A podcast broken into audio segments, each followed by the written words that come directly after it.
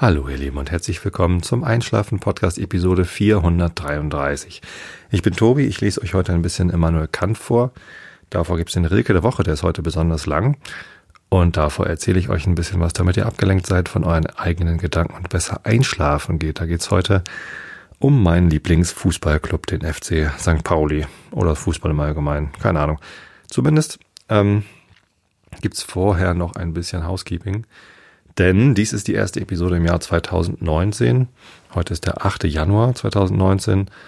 Äh, vor zwei Wochen habe ich Pause gemacht, da war gerade Weihnachten. Und es ist also vier Wochen her, dass ich die letzte Episode aufgenommen habe. Erstmal wollte ich nochmal ganz herzlich Danke sagen an alle, die über Weihnachten oder überhaupt im vergangenen Jahr an mich gedacht haben, mir Postkarten, Briefe, kleine Geschenke, große Geschenke äh, oder sonst was geschickt haben oder mich äh, auf irgendeine andere Weise unterstützt haben. Das nimmt zur Weihnachtszeit immer ein bisschen zu, das ist auch ganz großartig, äh, hält aber auch das ganze Jahr über an und das ist ganz, ganz toll. Ganz herzlichen Dank. Ähm, tatsächlich hat meine Frau dieses Jahr ähm, schon ein extra kleiner, so ein Postkartenständer aufgestellt, ähm, weil sie wusste, da kommen ganz viele Weihnachtspodcast-Postkarten von Hörern, äh, damit die auch ihren Platz haben. Ne? Und die hängen jetzt gerade alle noch da an diesem Ständer dran. Und die ganze Familie freut sich. Das ist wirklich toll. Also vielen Dank dafür. Dann kamen ganz viele Fragen, wie ich denn so Weihnachten verbringe. Das ist eigentlich jedes Jahr das Gleiche. Und das habe ich auch schon öfter mal erzählt. Und ist auch gar nicht so spektakulär. Wir machen das eher ruhig. Heiligabend sind wir immer hier zu Hause. Meine Mutter ist äh, oft bei uns. Mein Vater ist ja vor elf Jahren gestorben. Bald zwölf Jahre schon. Und ähm, da soll sie natürlich nicht allein zu Hause sein, ist ja vollkommener Quatsch. Manchmal ist sie auch bei einem meiner Brüder in München oder Freiburg. Ah, dieses Jahr war sie wieder, oder jetzt dieses Mal, letztes Jahr war sie wieder bei uns. Ja, und da wird dann einfach, nachmittags geht man in die Kirche, danach kochen wir, dann essen wir und dann packen wir Geschenke aus. Ganz wichtig ist der Tannenbaum natürlich. Wir haben keine elektrischen Kerzen am Tannenbaum, sondern nur echte Kerzen. Und das ist immer sehr gemütlich und entspannt. Später am Abend kommen dann noch meine Schwiegereltern, mein Schwager vorbei. Die wohnen ja nur drei Dörfer weiter. Und ja, alles nett. Am ersten Feiertag sind wir bei meinen Schwiegereltern. Da kommt dann noch meine Schwägerin mit ihren beiden Töchtern und ein bisschen Familie. Und am zweiten Feiertag sind wir bei meiner Mama im Nachbardorf. Ja, und dann noch so ein paar Besuche bei Freunden, und dann war es das auch schon.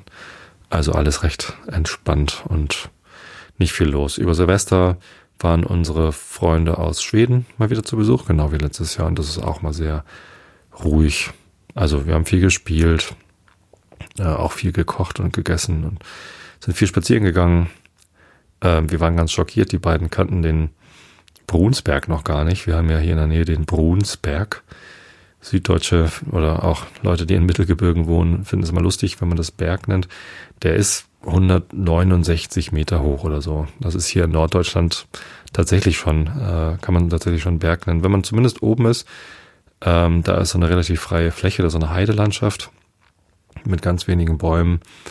Ähm, und der Wald fängt dann erst ein bisschen weiter unten an. Das heißt, da hat man eine sehr tolle Weitsicht. Und das ist vor allem zum Sterne gucken ist das ganz gut. Aber ja, zum Spazierengehen lohnt sich das auch. Und das ist auch meine Laufstrecke. Wenn ich mal mehr als zehn Kilometer laufen will, dann laufe ich eigentlich immer über den Brunsberg, weil das da so schön ist. Tja. So viel dazu. Eigentlich schon. Genau, habe ich noch was an Housekeeping? Nee, heute gibt's mal wieder keinen Livestream. Heute ist nämlich gleichzeitig auch der Datengarten und ich weiß, dass der Mo, mein Shownote-Schreiber, für den ich ja den Livestream eigentlich immer nur mache, ähm, ich weiß, dass viele andere da auch Spaß dran haben. Aber es ist ein ganz schöner Zusatzaufwand, den hier äh, einzurichten und das mit diesem YouTube-Streaming und so, das ist äh, alles, ähm, ne, ich mache das ganz gerne, wenn ich dann das mit Mo zusammen mache und er dann mir die Shownotes schreiben kann und die Kapitelmarken bekomme. Das ist total praktisch. Aber wenn er nicht kann, dann äh, mache ich es nicht. Und jetzt sitze ich hier so ganz ohne Internet und nehme einfach auf. Das ist auch ganz gut. Also natürlich habe ich Internet, aber ich stream halt nicht. Ja, so viel zum ähm, Housekeeping. Kommen wir zum Thema und darauf hat mich der Berthold gebracht. Das ist ein Hörer, der auch auf Facebook vertreten ist. Facebook ist ja so eine Sache, ne? Ähm, der Bundesparteivorsitzende äh, der Partei, in die ich eingetreten bin letztes Jahr, ähm, Robert Habeck, hat sich jetzt gerade bei Facebook und Twitter abgemeldet, weil er irgendwie äh, damit nicht klargekommen ist. Er hat gesagt, ähm, Twitter macht ihn aggressiv und naja, Facebook hat einfach gleich äh, mitgelöscht wegen der äh, Datenunsicherheit dort. Ähm, kann man von halten, was man will. Äh, ich persönlich habe ehrlich gesagt auch der, der eigentlich der einzige Grund, warum ich noch auf Facebook bin, seid ihr übrigens. Ähm, es gibt da eine Facebook-Seite für den Einschlafen-Podcast. Da habe ich recht viel Kontakt mit euch und das ist mir irgendwie wichtig. Also da gibt's halt Kommentare, auf die ich reagieren kann. Da gibt es äh, Nachrichten, die ich bekomme und das ist mir irgendwie schon ganz wichtig, zumal auf der einschlafen-podcast.de Seite ja die Kommentare deaktiviert sind. Ähm, deswegen ist Social Media so ein ziemlich guter Weg, um in Kontakt mit euch zu bleiben. Und ich mache das hier ja im Wesentlichen, weil es euch gefällt. Also ich persönlich ähm, könnte auch ohne alle zwei Wochen oder jede Woche eigentlich, wenn man noch den Realitätsabgleich dazu zählt, hier allein auf dem Sofa sitzen und Monologe in ein Mikrofon brabbeln. Äh, Wäre halt nur halb so cool oder vielleicht auch nur ein Viertel so cool, wenn ich nicht von euch das Feedback dazu bekommen würde, dass es euch was bringt, dass ihr tatsächlich dadurch besser einschlafen könnt und so weiter. Ähm, und das ist der einzige Grund, warum ich nicht Facebook gelöscht habe. Ja, und einer dieser ähm, Kommentare, die ich da bekommen habe, war äh, jetzt gerade erst gestern, glaube ich, oder heute, nee, gestern, ähm, von Berthold, der auch schon länger dabei ist. Ähm, und der schrieb, ähm, er hätte jetzt in der, in der Zwischenzeit schon irgendwie zehnmal oder so die Episode 233 gehört. Das sei seine Lieblingsepisode, die könne er gar nicht oft genug hören. Das hat mich voll gefreut. Ich hatte aber gar keine Ahnung, worum es in Episode 233 ging. Da habe ich dann mal nachgeguckt und ähm, habe ich mich nochmal gefreut, denn äh, das Thema ist tatsächlich ein ein sehr schönes, zumindest das erste. Das zweite Thema dieser Episode war, dass ich als Direktkandidat für den Bundestag kandidieren will. Äh, ein sehr kläglich gescheitertes Experiment seiner Zeit. Ähm, aber das erste Thema aus dieser Episode war, dass ich ähm, von einem Fußballspiel berichtet habe. Und zwar war das das letzte Heimspiel der Saison 2012, 2013. Denn die Episode 233 ist schon fünfeinhalb Jahre her, war also im Mai 2013. Und ähm, ja, da ist so eine Ära zu, zu Ende gegangen beim FC St. Pauli und das war, na, was heißt zu Ende gegangen? Ausgefarst. Es gab so eine Generation von, von Spielern, die zumindest ja, meine Mitgliedschaft, meine Fanschaft, ich weiß, also ich bin schon recht lange Fan vom FC St. Pauli, ich weiß noch, dass ich beim Sieg über Bayern München 2001 oder wann das war, da war ich nicht im Stadion, aber da habe ich das von zu Hause aus gehört. Damals habe ich am Grindel gewohnt und ich habe halt äh, das Stadion in meinem Wohnzimmer gehört und das hatte mich wirklich beeindruckt. Und ich hatte halt viele Freunde, die da regelmäßig hingegangen sind. Ich war auch schon öfter mit dem Stadion und ähm, hatte auch den, den Aufstieg äh, für die, für diesen, für die Erstligasaison 2001 irgendwie mitgefeiert und so.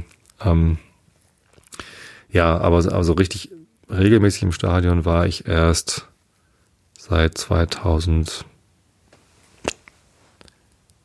hm, weiß ich nicht mehr. Die Erstligasaison 2010 habe ich, glaube ich, noch keine Dauer, äh, Saisonkarte gehabt. Nee, 2011, 12, so um den Dreh habe ich angefangen mit Dauer äh, mit Saisonkarten. Die Dauerkarte habe ich ja erst seit drei Jahren. So und ähm, deswegen ist diese diese Spielergeneration, ähm, die dann ja auch den Erstliga-Aufstieg geschafft hat 2010, das ist irgendwie meine meine Lieblingsmannschaft immer noch unter dem äh, unter Fabian Boll, beziehungsweise der war zwar nicht immer Kapitän, aber oft genug ähm, mit Florian Bruns, äh, Maris Ebers und ähm, ja, Timo Schulz, ähm, Ralf Gunesch. Das waren so, ja, Benedikt Pliquet im Tor. Das, das war so eine Mannschaft, das weiß ich nicht, da, da hängt heute immer noch mein, mein Herz dran. Vor allem an, an Fabian Boll. Und das Spiel, was ich in Episode 233 beschrieben habe, ist wie gesagt äh, vorletztes Saisonspiel, letztes Heimspiel in der Saison 2012, 2013. Wir haben 5 zu 1 gegen Braunschweig gewonnen. Das war also ein sehr erfolgreiches Spiel. Ging aber, glaube ich, gar nicht mehr um viel. Wo standen wir eigentlich am Ende der Saison? Weiß es gar nicht mehr. Ähm, war, war irgendwie nicht so wichtig. Äh, Daniel Ginczek hat damals noch für uns gestürmt. Der ist dann ja, hat den Weg in die erste Liga geschafft. Also viele Spieler aus der Mannschaft haben den Weg in die, in die erste Liga geschafft. Fällt mir da ein. Genau, Daniel Ginczek ist ja jetzt in, in Stuttgart, glaube ich. Oder war zumindest lange in Stuttgart.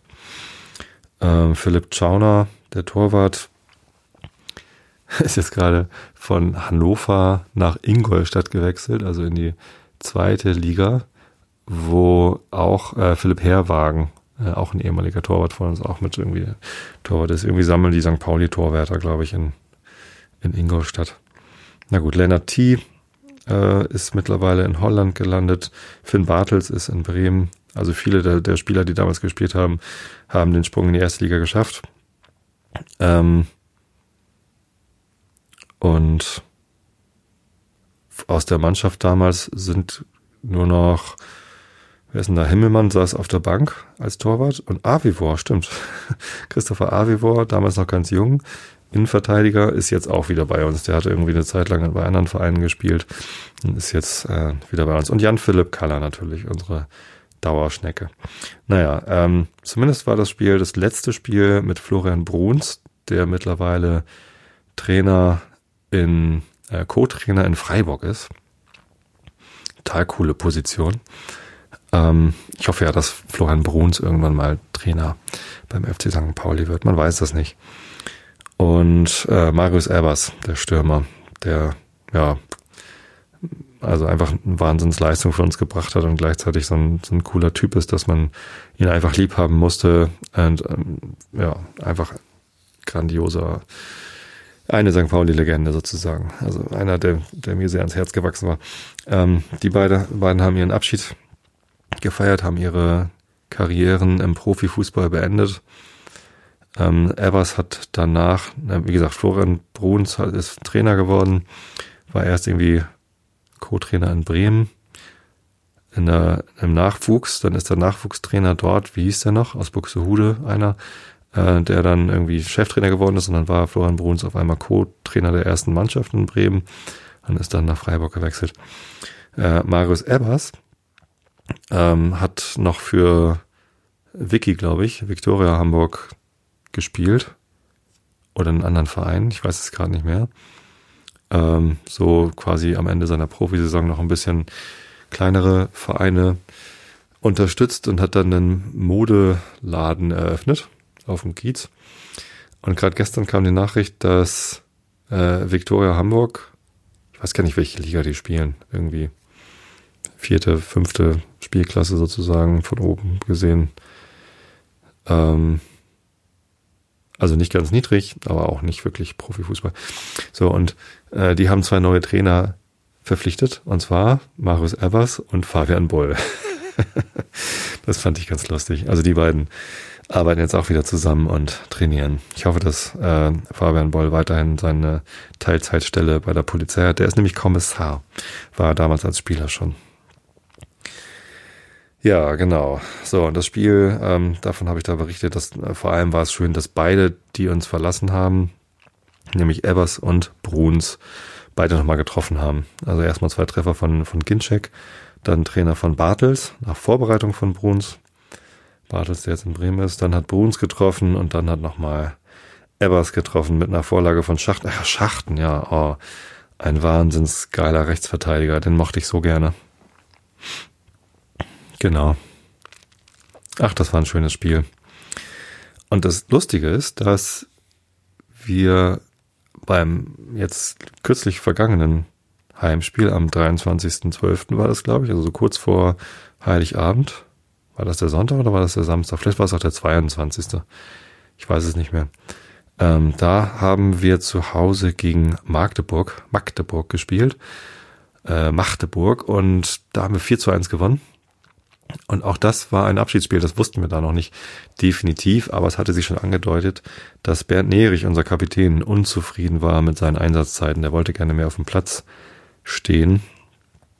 Und ähm, ja, der hat auch äh, ein ähnlich gutes Spiel gemacht wie Florian Bruns und Marius Erbers in ihrem Abschiedsspiel.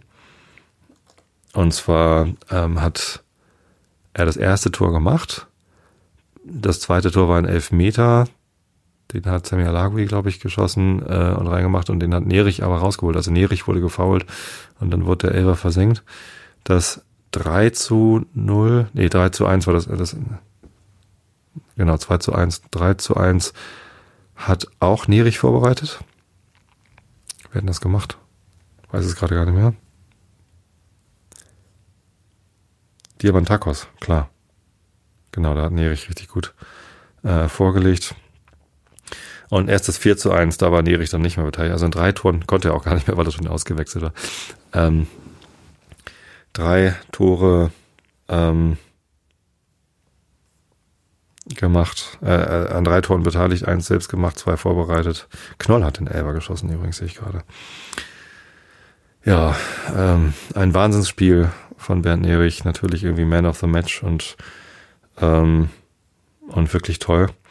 Und trotzdem hat er sich entschieden, ähm, St. Pauli zu verlassen und ist jetzt stattdessen in die dritte Liga gewechselt und spielt für Braunschweig. Ich wollte gerade Aalen sagen, aber nee, der Schopenhauer ist nach Aalen gewechselt, ne? Nee, genau, Braunschweig, ähm, im Moment Tabellenletzter, glaube ich, in der dritten Liga. Steht also ganz schlecht da. Die können also Unterstützung gebrauchen. Und mit Bernd Nerich kriegen sie die ganz bestimmt noch. Das ist ein Kämpfer, der ist wirklich, der schmeißt da mal alles rein. Ähm, ich weiß nicht, bin jetzt kein großer Braunschweig-Fan. Ähm, ich wünsche ihm alles Gute.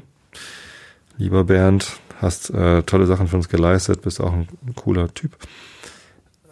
Ich habe ihn nie so richtig als, als den Führungsspieler wahrgenommen, den man als, als Kapitän braucht. So, aber das hatte ich, das Problem hatte ich mit vorherigen Kapitänen auch schon. Ich habe mir immer gewünscht, dass äh, Christopher Buchmann Kapitän wird, aber der ist vielleicht noch zu jung.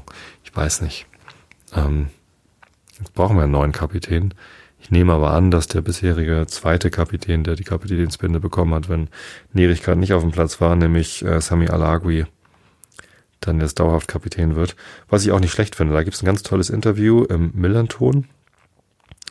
Ähm, das ist aus der Hauptsendung Millanton, also nicht vor dem Spiel, nach dem Spiel, wo ich beteiligt bin, sondern das, was Mike und Konsorten machen. Hört doch euch mal rein in diese letzte Millanton-Episode mit Sami Alagui. Ähm, das ist ganz toll, wie er so beschreibt, wie er irgendwie zu St. Pauli gekommen ist und ähm, nicht so richtig gut angekommen ist und eine, eine Weile gebraucht hat, um zu verstehen, worum geht es in diesem Verein eigentlich, wofür steht der Verein, wie funktioniert so dieses Vereinszusammenleben.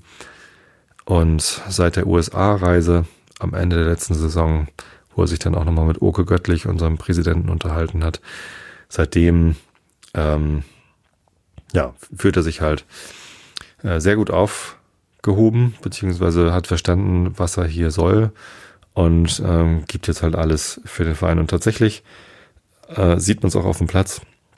Der hat überhaupt nicht mehr diese, ich lasse die Schultern hängen, ähm, Körperhaltung auf dem Platz, die ihm in der letzten Saison auch immer vorgeworfen worden ist, sondern ist da viel präsenter äh, und, und hat viel mehr Spaß am Spiel und ja, ist auch erfolgreicher, macht seine Tore, macht seine Vorlagen, äh, rennt sich die Füße wund, hoffentlich nicht, aber also macht halt einfach einen viel, viel besseren Schnitt als in der letzten Saison.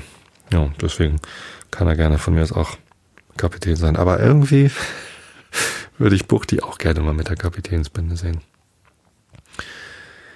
Ja, bleibt noch zu sagen zum FC St. Pauli. Ähm, beim, ebenso beim Spiel gegen Magdeburg hat sich Henk Fährmann verletzt. Ganz schreckliche Szene.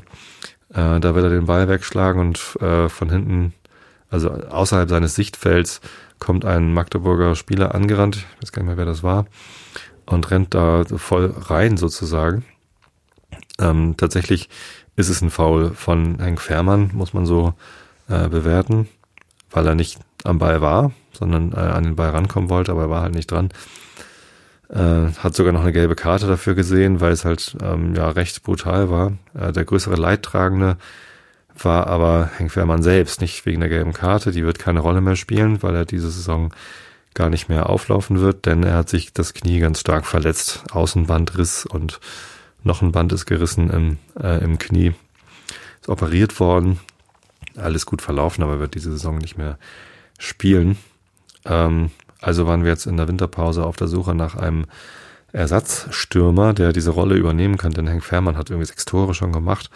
Äh, wahnsinnig guter Typ, so ein großer, zwei Meter eins groß und bullig. Äh, den konnte man vorne immer anspielen, hat immer den Ball gekriegt, abgeschirmt und dann äh, gut weitergegeben an die anderen Mitspieler vorne.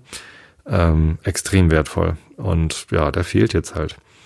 Und da kam relativ schnell die Idee auf, wir könnten noch Alex Meyer zurückholen. äh, ich fand die Idee auch recht früh recht gut. Wusste aber nicht so richtig, ob das, na, keine Ahnung, ob das ein. Ich hatte mir das bei ähm, Klasnic, Ivan Klasnic auch schon gewöhnt. Klasnic war auch ein St. Pauli-Spieler, ähm, der dann zu Werder Bremen gewechselt ist und ja, Weltklasse geworden ist eigentlich.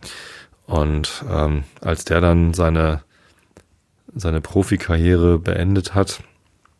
Ich weiß gar nicht, wo Klassisch zuletzt war. Na, ist ja auch egal. Zumindest hatte ich immer gehofft, dass der nochmal zurückkommt ans Millantor und ja, ein bisschen Zweitliga-Profiluft äh, zum, ähm, zum ähm, ja, Karriereende schnuppert. Hat er nicht gemacht. Ähm, alle, aber Alex Meyer macht es. Der kommt aus Buchholz, also hier ne, bei, bei mir irgendwie zehn Kilometer entfernt ist er geboren. Ich weiß gar nicht, wo er gewohnt hat. Ich glaube eher so Richtung Rosengarten. Zumindest war das sein erster Jugendverein. Hat dann in Buchholz aber auch in der Jugend gespielt.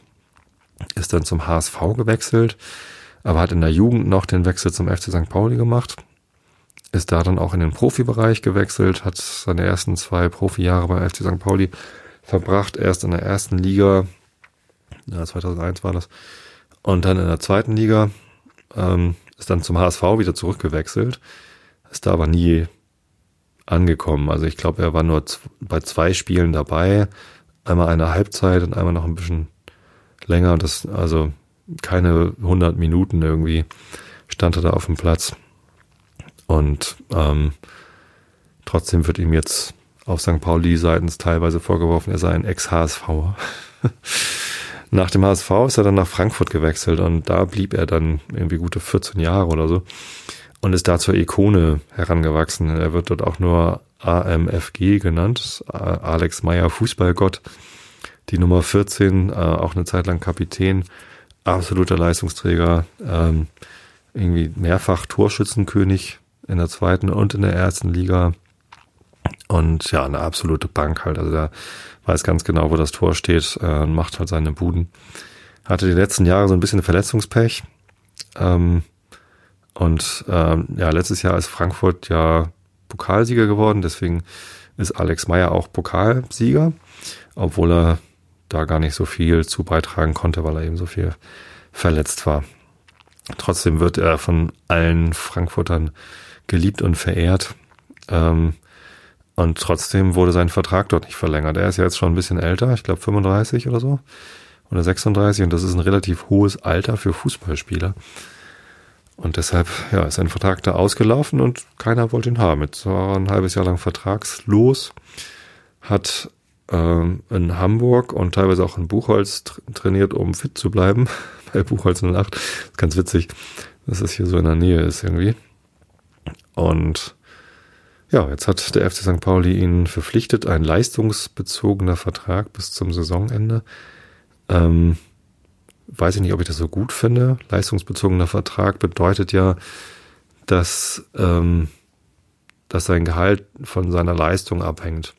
Das ist bei so einem alten Spieler natürlich ganz gut, dass er nicht irgendwie ein hohes, festes Gehalt bekommt äh, und wenn er sich dann gleich wieder verletzt, dass er das dann irgendwie trotzdem bekommt. Für den Verein ist das ganz gut. Ähm, aber für den Verein ist auch schlecht, dass der Spieler, das, also es kommt halt drauf an, wie man die Leistung misst, die man dann bewertet.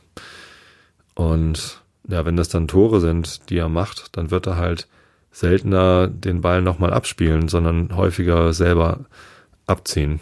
Äh, auch in Situationen, wo es günstiger wäre, den Ball nochmal abzuspielen. Ich weiß nicht, ob das so aufgeht, die Rechnung. Ähm, ich hoffe, dass die äh, Leistung, die dort dann bewertet wird, um sein Gehalt festzulegen, äh, der Mannschaftserfolg ist und nicht der persönliche Erfolg. Also nicht die eigenen Tore, die er geschossen hat, sondern ähm, ja, keine Ahnung, vielleicht die Einsatzzeit von ihm und die, die Siege der Mannschaft oder so, dass das irgendwie bewertet wird. Na gut, wenn er nochmal einen Bonus bekommt für ein Tor oder für eine Vorlage. Vielleicht sollte er sogar einen höheren Bonus für eine Vorlage. Ich weiß es nicht genau. Das, man bekommt immer das, was man misst. so eine Weisheit aus dem Produktmanagement. Und da muss man sich halt gut überlegen, was man denn will. Will man denn, dass Alex Meyer jetzt alle unsere Tore schießt? Nee, eigentlich ist mir egal, wer die Tore schießt. Hauptsache, wir schießen immer eins mehr als der Gegner und gewinnen die Spiele. Also das ist viel wichtiger. Ähm, naja, eigentlich ist am wichtigsten, dass die sich nicht verletzen. Aber egal.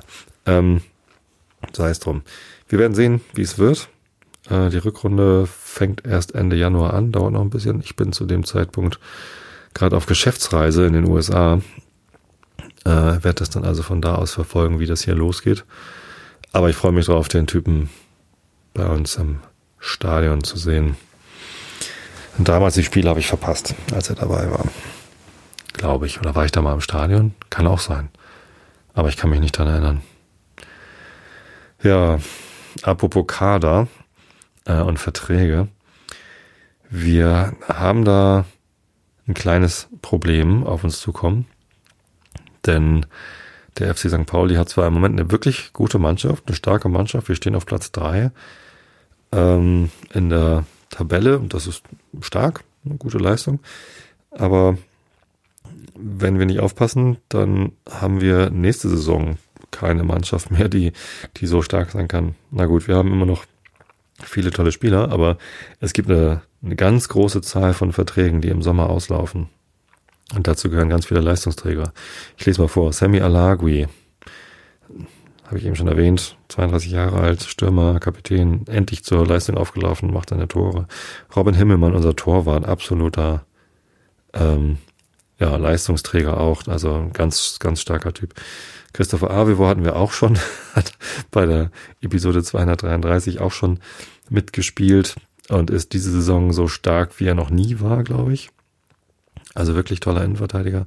Daniel Bubala hatte seine Tiefen in der letzten Saison, dieses Jahr ist er wieder ganz gut. Äh, als Linksverteidiger Rio Miyaishi, unser dauerverletzter Zugang aus Arsenal. Ähm, der ist vor fünf Jahren oder so zu uns gekommen. Nee, vor vier Jahren. Und ähm, war, hatte schon leider dreimal irgendwie einen, einen Bänderriss. Ja, beim letzten Bänderriss haben sie sich entschieden, das nicht zu reparieren, sondern jetzt spielt er halt ohne äh, Außenband, ohne Band im Fuß. Keine Ahnung, geht vielleicht auch. macht, äh, macht eine ganz gute Saison, tolle Spiele, macht auch seine Tor, hat schon zwei Tore gemacht und ja, ähm, Ganz, ganz toller Typ. Luca Zander, unser Rechtsverteidiger, noch ganz jung, äh, großartiges Potenzial.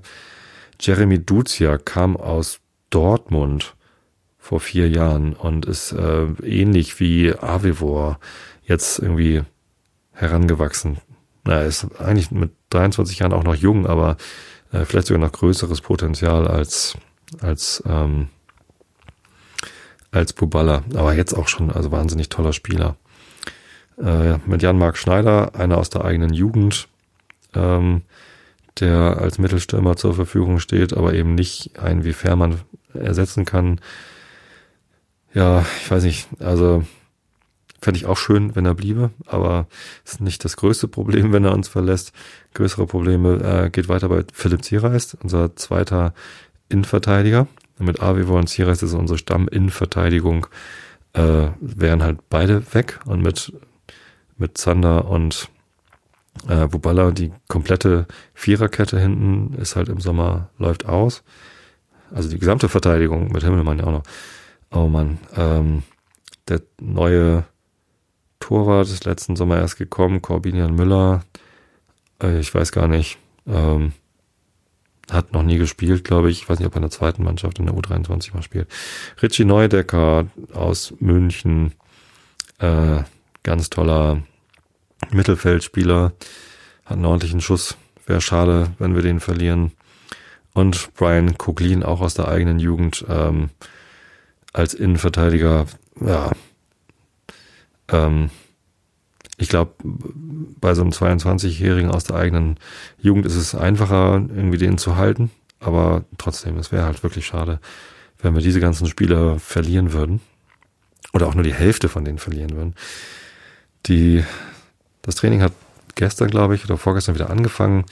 Und ich hoffe einfach, dass ähm, die Vereins, äh, ja, im Wesentlichen ist es ja hier, wie heißt er? unser Sportchef Uwe Stöver, genau, ähm, der muss mal Verträge machen mit denen, ne? Also vielleicht nicht mit allen, aber mit den meisten. Das wäre schon toll. Stimmung sollte ja gut sein bei der aktuellen Leistung und viele von denen, die jetzt in der Hinrunde verletzt waren, sind ja wieder da. Jetzt ist halt ein neuer Verletzter mit Fährmann dazugekommen. Aber ich glaube, außer Fährmann ist keiner mehr äh, auf der Verletztenliste. Das müsste schon irgendwie tolle Stimmung sein da im Ferienlager, wollte ich gerade sagen. Trainingslager in Spanien. Ja, vielleicht lässt sich da der ein oder andere zu einer Vertragsverlängerung hinreißen. Tja. So viel, glaube ich, ne? Zum FC St. Pauli. Witzig. 233, vor 200 Episoden haben Bruns und Evers uns verlassen und jetzt Bernd Nerich. Ich glaube, Bernd wird nicht so prägend gewesen sein, wie Bruns und Ebbers das waren für den Verein, für viele der Fans. Vielleicht betrifft es aber auch nur mich, ich weiß es nicht. Also ich bin damals halt sehr nah an den Verein herangewachsen. Ähm, hatte damals natürlich irgendwie schon meine Saisonkarte und war Vereinsmitglied und äh, wollte unbedingt die Dauerkarte haben. Ähm, und ja, vielleicht, also häufig ist es ja so, dass so eine Sozialisierung dann stattfindet, wenn man gerade irgendwo reingewachsen ist und dass das, was dann gerade da ist, irgendwie das Maß aller Dinge wird. In der Musik ist das ja auch so. Ähm, Sozialisierung funktioniert dann so, dass wenn man gerade so eine neue Phase eintritt, dass dann das, was dann gerade das Tollste ist, halt für immer das Tollste bleibt. Ne? Beim, beim FC St. Pauli war es für mich die Mannschaft um Fabian Boll, die Höllenhunde, und ja, in der Musik war es für mich halt in den ja, frühen 90er Jahren äh, diese, diese Grunge-Szene und na, okay, in den 80er Jahren habe ich noch Heavy Metal gehört, aber ähm, Van Halen, okay, ich weiß immer noch nicht, warum Jump, der berühmteste Song von Van Halen geworden ist. Gerade diese komische Keyboard-Nummer, eigentlich echt ätzend, aber Van Halen hat eigentlich ziemlich gute Musik gemacht. Ähm, aber Nirvana und Pearl Jam und dann diese Punk-Ecke, die mich auch immer noch äh, äh, begeistert mit Bad Religion und so. Das, ähm, das ist für mich immer noch, ja, da kriege ich immer noch Gänsehaut, wenn ich das höre. Und das ist für mich immer noch ganz, ganz großartige Musik, wenn ich das jetzt höre. Und es passiert ganz selten, dass da was dazukommt. Also Biffy Clyro war irgendwie eine Band, die es geschafft hat, äh, in eine ähnliche äh, Ecke äh, in meinem Herzen zu kommen, dass, dass, ja, dass ich die ähnlich doll lieb hab, wie ich irgendwie Pearl Jam lieb hab oder so. Aber das ist natürlich dann irgendwie Musik, die man hört, während man gerade aufwächst und irgendwie einen neuen, neuen Lebensabschnitt anfängt. Äh, die, die brennt sich natürlich mehr ein als etwas, was dann in einem beliebigen anderen Lebensabschnitt passiert. Tja, Suicidal Tendencies. Oh je. Die habe ich lange nicht gehört. Sollte ich vielleicht mal wieder machen. Geht bestimmt auch immer noch. Ja. Genau. Wo geht's hin für den FC St. Pauli? Mal sehen, ne? Jetzt sind sie Platz drei. Aber Union Berlin ist ja irgendwie knapp dahinter. Andererseits sind Köln und der HSV auch noch nicht so wirklich weit weg. Ähm, wenn das so bleibt, dass diese vier Mannschaften da oben äh, sich austoben und die anderen Mannschaften sich so ein bisschen abhängen lassen, dann wäre es natürlich schade, wenn St. Pauli dann Vierter werden würde. Ähm, aber einerseits glaube ich das noch nicht, dass die Mannschaften darunter nicht mehr mitspielen. Ähm, ganz im Gegenteil, ich bin mir ziemlich sicher, dass so Mannschaften wie Bochum oder Heidenheim, die auch eine ganz starke Hinrunde gespielt haben, Kiel, wer ist dann noch? Vielleicht auch noch Regensburg, dass die, ähm, dass die da noch so, na, nicht alle, aber einige davon werden nochmal in diese Vierergruppe vorstoßen und da irgendwie lustig mitspielen. Na, eigentlich ist es ja gar keine. Also ich gucke gerade auf die Tabelle. Union Berlin hat 31 Punkte, Kiel, Heidenheim haben 30 und Paderborn hat 28. Also diese Vierergruppe hat sie noch gar nicht abgesetzt. So, das heißt, da ist nochmal lustiges Durchmischen abgesagt. Ja, dann geht's mit Bochum 27, also Paderborn 28, Bochum 27, Regensburg 26, Dresden 25, Fürth 24, Aue 22. Äh, irgendwie so, so große Lücken gibt's noch gar nicht in der Tabelle, außer vielleicht hinter Bielefeld. Äh, Aue 22, Darmstadt 19, Bielefeld 18 und dann auf dem 15. Sandhausen mit 13. Also zwischen Sandhausen und Bielefeld ist schon mal so eine 5-Punkte-Lücke. Äh, das könnte bedeuten, dass der Abstieg zwischen Ingolstadt, Magdeburg, Duisburg und Sandhausen ausgemacht wird. Ähm, aber ich glaube nicht, dass Bielefeld und Darmstadt sich schon sicher fühlen sollten. Aber darüber ist ja alles noch echt eng zusammen. Okay, Bielefeld mit 18 ist relativ weit weg von Union mit, mit 31, aber dazwischen ist es irgendwie sehr homogen. Also Bochum ist ja auch nur irgendwie vier Punkte von, von Berlin weg und Bochum ist auf dem achten. Da geht noch einiges. Ja, das wird noch eine spannende Rückrunde, glaube ich. So, deswegen bin ich mir gar nicht so ganz sicher, äh, dass es so bleibt. Und zweitens, äh, wenn es so käme, dass sich irgendwelche Mannschaften absetzen, dann, dann und, und St. Pauli ist dabei, dann glaube ich, dass sie es auch schaffen können, ähm, mindestens Dritter zu werden. Ich bin mir immer noch nicht sicher, dass, also es, es hieß ja von Anfang an, dass Köln und der HSV auf jeden Fall aufsteigen. Und bei Köln bin ich auch dabei, obwohl sie jetzt gerade Zweiter sind und nicht Erster, bin ich mir hundertprozentig sicher, dass Köln aufsteigt. Also das kann ich mir beim besten Willen nicht vorstellen, dass diese Mannschaft den Aufstieg verpasst. Und beim HSV bin ich mir nicht ganz so sicher. Ähm, dass die sind zwar gerade Erster und haben es mit dem neuen Trainer, äh, Wolf heißt er, glaube ich, ne? Die letzten, also wirklich fast alle Spiele gewonnen. Jetzt irgendwie das letzte Spiel verloren. Ein Unentschieden ist auch irgendwie dabei. Aber äh, das ist schon eine ziemlich konsistente Leistung. Aber wenn man auf die Ergebnisse guckt, sind es auch keine hohen Siege. Äh, Tordifferenz gerade mal sechs Punkte im Plus. Ähm, ja, so ganz sicher aufgestiegen ist der HSV mal noch lange nicht, glaube ich. Also das, äh, das kann noch bös enden für den Stadtrivalen. Was mir ehrlich gesagt egal ist. Ich würde mich freuen, wenn wir nächste Saison nicht mehr mit denen in einer Liga spielen, weil jetzt diese Saison mit den zwei Derbys, das ist natürlich toll und aufregend. Ich freue mich total auf das Rückspiel. 10. Mai im Millantor-Stadion werde ich natürlich auch da sein. Ähm, Hinspiel war ja spielerisch eine Enttäuschung, aber das Erlebnis war halt schon toll, bei so einem Derby dabei zu sein. Und dann ist aber auch gut. Ja, da haben wir zwei Derbys gespielt. Dann sollen sie gern aufsteigen und wir bleiben in der zweiten. Oder wir steigen auf und die bleiben in der zweiten. Das wäre mir lieber. Ich muss jetzt nicht jede Saison irgendwie zwei Derbys haben. Das wäre mir. Dann nutzt sich das auch ab. Dann ist es auch immer nichts Besonderes mehr. Ja. Und dieser ständige direkte Vergleich, der ist mir, der ist mir dann zu anstrengend. Ich habe nichts gegen die. Ähm, alles gut. Von mir aus steigt auf, wenn ihr es schafft. wenn ihr es nicht schafft, machen wir das eben. Ähm, am 10.3. gehen die drei Punkte natürlich an uns. Die bleiben schön auf St. Pauli. Drei Tore von Alex Meyer. Übrigens, Alex Meyer, unser neuer Stürmer, der jetzt dazu gekommen ist, hat sein letztes Bundesligator gegen den HSV geschossen.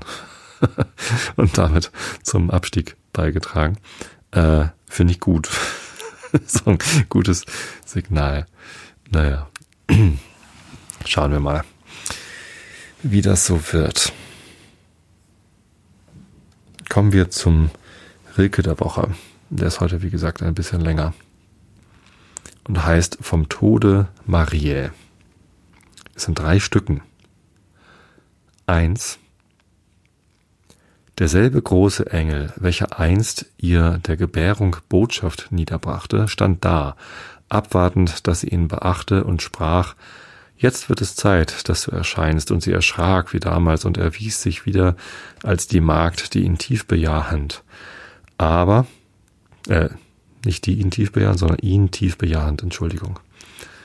Er aber strahlte und unendlich nahend schwand er wie in ihr Angesicht und hieß die weiten ausgegangenen Bekehrer zusammenkommen in das Haus am Hang, das Haus des Abendmahls. Sie kamen schwerer und traten bange ein. Da lag entlang die schmale Bettstatt, die in Untergang und Auserwählung rätselhaft getauchte, ganz unversehrt wie eine ungebrauchte und achtete auf englischen Gesang. Nun, da sie alle hinter ihren Kerzen abwarten, sah, riss sie vom Übermaß der Stimmen sich und schenkte noch von Herzen die beiden Kleider fort, die sie besaß, und hob ihr Antlitz auf zu dem und dem, o Ursprung namenloser Tränenbäche. Sie aber legte sich in ihre Schwäche und zog die Himmel an Jerusalem so nah heran, dass ihre Seele nur austretend sich ein wenig strecken musste. Schon hob er sie, der alles von ihr wusste, hinein in ihre göttliche Natur. 2. Wer hat bedacht, dass bis zu ihrem Kommen der viele Himmel unvollständig war? Der Auferstandene hatte Platz genommen, doch neben ihm durch 24 Jahre war leer der Sitz, und sie begannen schon sich an die reine Lücke zu gewöhnen, die wie verheilt war, denn mit seinem schönen Hinüberscheinen füllte sie der Sohn. So ging auch sie, die in die Himmel trat, nicht auf ihn zu, so sehr es sie verlangte, dort war kein Platz, nur er war dort und prangte mit einer Strahlung, die ihr wehe tat. Doch da sie jetzt die rührende Gestalt sich zu den neuen Seligen gesellte und unauffällig Licht zu Licht sich stellte, da brach aus ihrem Sein ein Hinterhalt von solchem Glanz, dass der von ihr erhellte Engel geblendet aufschrie, wer ist die? Ein Staunen war.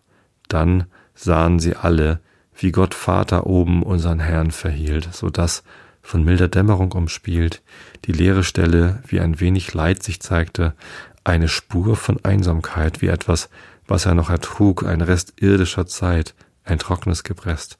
Man sah nach ihr, sie schaute ängstlich hin, weit vorgeneigt, als fühlte sie, ich bin sein längster Schmerz, und plötzlich stürzte plötzlich vor. Die Engel aber nahmen sie zu sich und stürzten sie, stützten sie und sangen seliglich und trugen sie das letzte Stück empor. 3. Doch vor dem Apostel Thomas, der kam, da es zu spät war, trat der schnelle, längst darauf gefasste Engel her und befahl an der Begräbnisstelle, Dräng den Stein beiseite, willst du wissen, wo die ist, die dir das Herz bewegt? Sie, Sie ward wie ein Lavendelkissen eine Weile da hineingelegt, dass die Erde künftig nach ihr rieche. In den Falten wie ein feines Tuch, alles Tote, fühlst du, alles Sieche ist betäubt von ihrem Wohlgeruch. Schau den, schau den Leinwand, wo ist eine Bleiche, wo er blendend wird und geht nicht ein.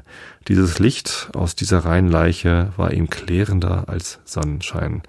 Staunst du nicht, wie sanft sie ihm entging? Fast als wär sie's noch.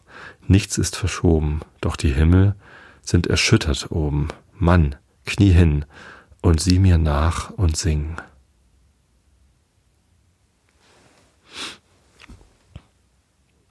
Ja.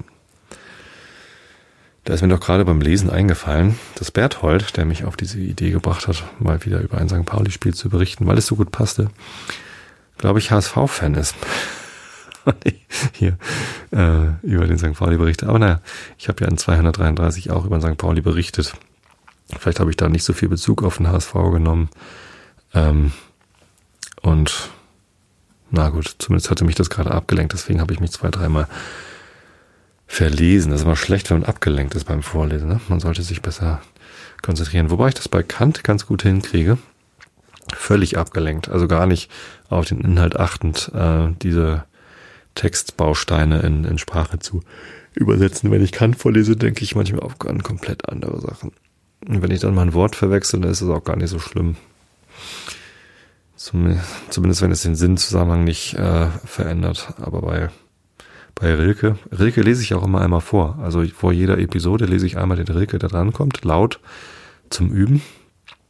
Ähm, so dass ich das schon mal gesehen habe. Ähm, Kant und Alice im Wunderland und so, das ist ja alles prima vista. Ja. Kommen wir zum Herrn Kant. Da war ich in der transzendentalen Dialektik bei der Unmöglichkeit des physikotheologischen Beweises. Hatte ich letztes Mal aufgehört auf Seite B651. Genau da lese ich jetzt einfach weiter. Augen zu und zugehört. Dieser Beweis verdient jederzeit mit Achtung genannt zu werden. Er ist der älteste, kläreste und der gemeinen Men Menschenvernunft am meisten angemessene. Er belebt das Studium der Natur, so wie er selbst von diesem sein Dasein hat und dadurch immer neue Kraft bekommt. Er bringt Zwecke und Absichten dahin, wo sie unsere Beobachtung nicht äh, von selbst entdeckt hätte und erweitert unsere Naturkenntnisse durch den Leitfaden einer besonderen Einheit, deren Prinzip außer der Natur ist. Diese Kenntnisse wirken aber wieder auf ihre Ursache, nämlich die veranlassende Idee zurück und vermehren den Glauben an einen höchsten Urheber bis zu einer unwiderstehlichen Überzeugung. Es würde daher nicht allein trostlos, sondern auch ganz umsonst sein, dem Ansehen dieses Beweises etwas entziehen zu wollen. Die Vernunft, die durch so mächtige und unter ihren Händen immer wachsende, ob zwar nur empirische Beweisgründe unablässig gehoben wird, kann durch keine Zweifel subtile angezogene Spekulation so niedergedrückt werden, dass sie nicht aus jeder grüblerischen Unentschlossenheit gleich als aus einem Traume durch einen Blick, den sie auf die Wunder der Natur und der Majestät des Weltbaus wirft, gerissen werden sollte, um sich von Größe zu Größe bis zur allerhöchsten, vom Bedingten zur Bedingung bis zum obersten und unbedingten Urheber zu erheben.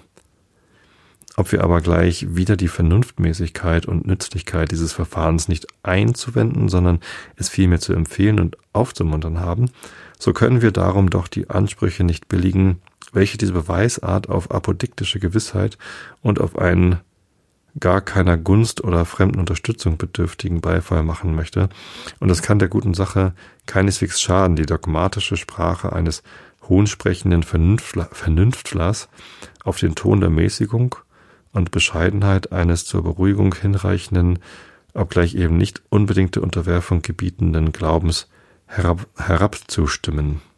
Ich behaupte demnach, dass der Physioko physikotheologische Beweis das Dasein eines höchsten Wesens niemals allein dartun könne, sondern es jederzeit dem ontologischen, welchem er nur zur Introduktion dient, überlassen müsse, diesen Mangel zu ergänzen, mithin dieser immer noch den einzig möglichen Beweisgrund, wofern überall nur ein spekulativer Beweis stattfindet, enthalten, enthalte, den keine menschliche Vernunft vorbeigehen kann. Die Hauptmomente des gedachten physisch-theologischen Beweises sind folgende. Erstens, in der Welt finden sich allerwärts deutliche Anzeichen einer Anordnung nach bestimmter Absicht mit großer Weisheit ausgeführt und in einem Ganzen von unbeschreiblicher Mannigfaltigkeit des Inhalts, sowohl als auch unbegrenzter Größe des Umfangs. Zweitens, den Dingen der Welt ist diese zweckmäßige Anordnung ganz fremd und hängt ihn nur zufällig an. Das heißt, die Natur verschiedener Dinge konnte von selbst durch so vielerlei sich vereinigende Mittel zu bestimmten Endabsichten nicht zusammenstimmen, wären sie nicht durch ein anordnendes, vernünftiges Prinzip nach dem Grunde liegenden Ideen dazu ganz eigentlich gewählt und angelegt worden. Drittens. Es existiert also eine erhabene und weise Ursache oder mehrere, die nicht bloß als blind wirkende, allvermögende Natur durch Fruchtbarkeit, sondern als Intelligenz, durch Freiheit die Ursache der Welt sein muss. Ah, Intelligent Design. Viertens, die Einheit derselben lässt sich aus der Einheit der wechselseitigen Beziehung der Teile der Welt als Glieder von einem künstlichen Bauwerk an demjenigen, wohin unsere Beobachtung reicht, mit Gewissheit weiterhin aber nach den Grundsätzen der Analogie mit Wahrscheinlichkeit schließen. Ohne hier mit der natürlichen Vernunft über ihren Schluss zu schikanieren, da sie aus der Analogie einiger Naturprodukte mit demjenigen, was menschliche Kunst hervorbringt, wenn sie der Natur Gewalt tut und sie nötigt, nicht nach ihren Zwecken zu verfahren, sondern sich in die unsrige zu schmiegen, der Ähnlichkeit derselben mit Häusern, Schiffen, Uhren, schließt, es werde eben eine solche Kausalität, nämlich Verstand und Wille, bei ihr zum Grunde liegen, wenn sie die innere Möglichkeit der frei wirkenden Natur, die alle Kunst und vielleicht sogar äh, selbst sogar die Vernunft zuerst möglich macht, noch von einer anderen, obgleich übermenschlichen Kunst ableitet, welche Schlussart vielleicht die schärfste transzendentale Kritik nicht aushalten dürfte. Muss man doch gestehen, dass, wenn wir einmal die Ursache nennen sollen, wir hier nicht sicherer als nach der Analogie mit der gleichen zweckmäßigen Erzeugung, die die einzigen sind, wovon uns die Ursachen und Wirkungsart völlig bekannt sind, verfahren können. Die Vernunft würde es bei sich selbst nicht verantworten können, wenn sie von der Kausalität, die sie kennt, zu dunklen und unerweislichen Erklärungsgründen, die sie nicht kennt, übergehen wollte. Nach diesem Schlusse müsse müsste die Zweckmäßigkeit und Wohlgereimtheit so vieler Naturanstalten bloß die Zufälligkeit der Form, aber nicht die Materie, das heißt der Substanz in der Welt beweisen. Denn zu dem Letzteren würde noch erfordert werden, dass bewiesen werden könnte, die Dinge der Welt wären an sich selbst zu der gleichen Ordnung und Einstimmung nach allgemeinen Gesetzen untauglich, wenn sie nicht selbst ihrer Substanz nach das Produkt einer höchsten Wesen Weisheit wären wozu aber ganz andere Beweisgründe als die von der Analogie mit menschlicher Kunst erfordert werden würden. Der Beweis könnte also höchstens einem Weltbaumeister, der durch die Tauglichkeit des Stoffs, den er bearbeitet, immer sehr eingeschränkt wäre, aber nicht einem Weltschöpfer, dessen Idee alles unterworfen ist, dartun, welches zu der großen Absicht, die man vor Augen hat, nämlich ein allgenugsames Urwesen zu beweisen, bei weitem nicht hinreichend ist. Wollten wir die Zufälligkeit der Materie selbst beweisen, so müssten wir zu einem transzendentalen Argumente unserer Zuflucht nehmen, welches aber hier eben hat vermieden werden sollen. Gut, bis dahin lasse ich es mal gut sein. Den Schluss dieses Beweises oder der Widerlegung des Beweises lese ich euch dann nächstes Mal vor. Bis dahin wünsche ich euch einen frohes Jahr 2019. Oh. Und allen, die diese Episode dann erst später hören, auch ein frohes Jahr 2019 gehabt zu haben. Ähm, oder wie auch immer. Ich wünsche euch eine gute Zeit. Äh, schlaft gut, denn Schlafen ist gesund. Schlafen ist ganz wichtig. Ich gehe jetzt auch gleich schlafen. Hab euch alle lieb. Bis zum nächsten Mal. Gute Nacht.